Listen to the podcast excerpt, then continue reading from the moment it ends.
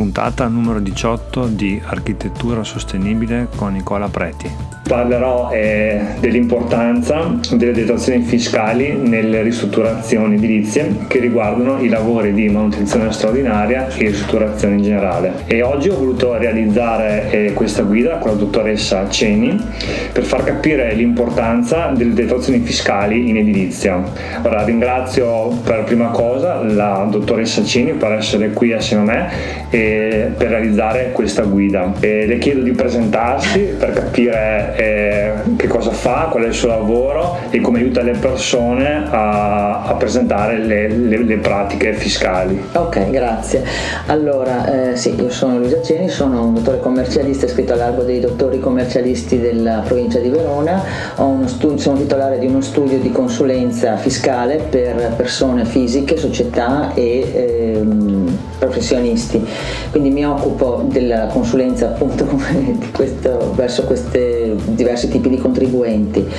Mm, faccio parte anche dell'ordine dei commercialisti e quindi mi piace sottolineare in questo, in questo momento il fatto della professionalità che viene profusa dal, sia dai nostri, certo. dai nostri, iscritti come anche appunto dai tecnici per quello che riguarda tutta la parte di progettazione, cioè un po' la, la lotta di eh, rivolgersi sempre a professionisti competenti, credo certo. sia una cosa importante da sottolineare. Certo, eh. e allora innanzitutto grazie e partiremo oggi analizzando una, un caso pratico che può capitare a una qualsiasi persona e per quanto riguarda la, la, pratica di detrazione fiscale. Capita ad esempio eh, che, che, mi chiedono di eh, presentare appunto questa, questa pratica per lavori di ristrutturazione con appunto nel mio caso con materie naturali e adesso volevo appunto analizzare quali sono ehm, le fasi principali e le domande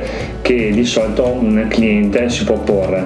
La prima ad esempio, la prima domanda eh, che si fa un cliente all'inizio dei lavori è se eh, le spese di presentazione della pratica che sostiene il tecnico, in questo caso l'architetto, il geometra, l'ingegnere, e vanno detratte anche eh, se fatte prima dell'inizio dei lavori eh, di ristrutturazione. Sì, allora non c'è un vale dubbio che le spese che riguardano uno dei lavori agevolati dal, da questa norma del, sulle ristrutturazioni, tutti, quindi tutta la, la, fase di progettazione che è prodroma alla, allo sviluppo poi del lavoro è sicuramente um, un costo che rientra nelle detrazioni di imposta previste eh, anche se i lavori iniziano nel momento in cui il progetto può essere approvato e può essere diciamo, reso operativo. Ciao. Quindi non c'è ombra di dubbio che tutte le spese di eh, architetti, piuttosto che ingegneri, piuttosto che geometri, cioè chi, un tecnico che presta la sua attività per lo studio di questo progetto è assolutamente certo. rientra nelle trazioni d'imposta. Certo. C'è da dire che a differenza dei lavori eh, dell'impresa, diciamo in categoria generale dell'impresa, le, l'IVA sui professionisti è un'IVA intera, esatto. quindi è un'IVA ad aliquota ordinaria del 22% mentre i lavori hanno, scontano mediamente quasi tutti IVA del 10%. Ecco, i professionisti non è pensabile che un professionista abbia aliquota agevolata, l'aliquota del professionista è 22 e comunque certo. rientra nelle, nelle spese di detrazione. Certo, perfetto. Seconda domanda che di solito fa il, il cliente eh, quando deve appunto pagare eh, l'impresa o gli artigiani che proprio fanno i lavori all'interno del cantiere come vanno fatti i pagamenti perciò alle imprese o al professionista in questo caso? Allora è proprio richiesta dalla normativa di, agevolativa una modalità di pagamento eh, tramite bonifico, quindi non è possibile pagare con il famoso assegno bancario che spesso si, tanto meno in contanti chiaramente, ma sicuramente neanche, il, neanche l'assegno, semplicemente il bonifico, cosiddetto bonifico parlante, nel quale devono essere indicati il codice fiscale del eh, beneficiario dell'agevolazione, quindi del contribuente che certo. fa il bonifico, quindi l'ordinante, il beneficiario del pagamento, quindi l'impresa o il professionista, deve essere indicata la sua partita IVA o il codice fiscale, meglio la partita IVA, eh, e deve essere indicata la causale del versamento, che è una causale diciamo, standard perché deve essere richiamata la norma agevolativa che è l'articolo 16 bis del, del testo unico delle imposte sui redditi, quindi del 917 dell'86. Quindi si metterà la causale, di solito si scrive eh, spese che danno bonifico eh, effettuato per eh, usufruire della detrazione che dà diritto all'agevolazione del 50% eh, in base all'articolo 16 bis del, del, DPR 917 dell'86, cioè è una formula standard che deve essere indicata.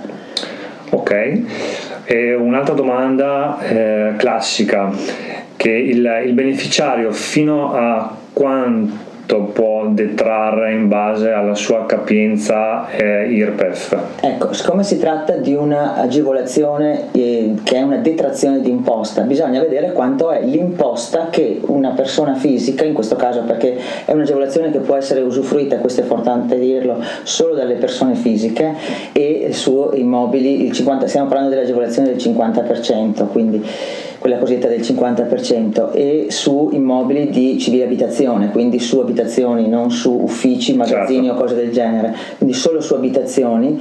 È una detrazione IRPEF, quindi detrazione vuol dire mi riducono l'imposta che io devo pagare, quindi devo avere imposta da pagare. La prima necessità è avere imposta da pagare. Se certo. non ho imposta da pagare, non mi viene riportato un credito agli anni successivi, quindi viene persa l'agevolazione. Quindi conviene pianificare in base ai propri redditi l'attività eh, che si vuole svolgere di ristrutturazione. Certo. In questo caso appunto torniamo un po' a quello che dicevamo prima, l'importanza di rivolgersi a qualcuno che eh, dia una mano nel quantificare la capacità di, mm-hmm. imposta IRPEF certo. che ho e il massimo che posso godere di detrazione sì. per non perderla. Sì, diciamo una serie di calcoli preliminari un prima di, sì, di un minimo di occhio critico sul, sull'insieme okay. delle cose insomma, okay. che vengono previste.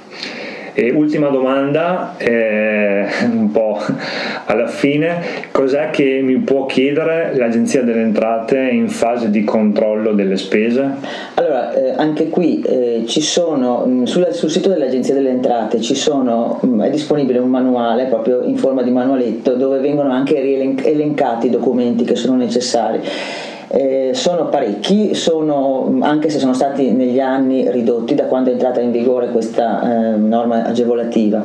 Mm, sicuramente devono essere eh, tenute da conto, questo è fondamentale, tutte le fatture che sono state emesse e quindi eh, che riguardano questa detrazione, che danno titolo alla detrazione, tutti i bonifici che abbiamo visto prima devono essere fatti in una determinata maniera, devono essere ehm, deve essere disponibile eh, le ricevute del pagamento dell'IMU se dovuta, quando mm-hmm. dovuta, essere, mh, deve essere disponibile il titolo che dà eh, il diritto alla detrazione perché io posso detrarre solo in alcuni casi, nel caso in cui io sia il proprietario oppure io sia anche l'inquilino dell'appartamento di cui sto facendo la ristrutturazione, però devo avere qualcosa che giustifichi il titolo per cui io faccio questa detrazione. Mm, in alcuni casi però anche qui sono ormai ridotte al lumicino perché ormai con le imprese sui lavori che si fanno ordinariamente mm, non è quasi mai dovuta, era mm, prevista una comunicazione all'ASL per la sicurezza sui luoghi di lavoro. Adesso di solito questa parte non è più, non è più richiesta, è molto, è molto, limitata solo in alcuni, in alcuni casi.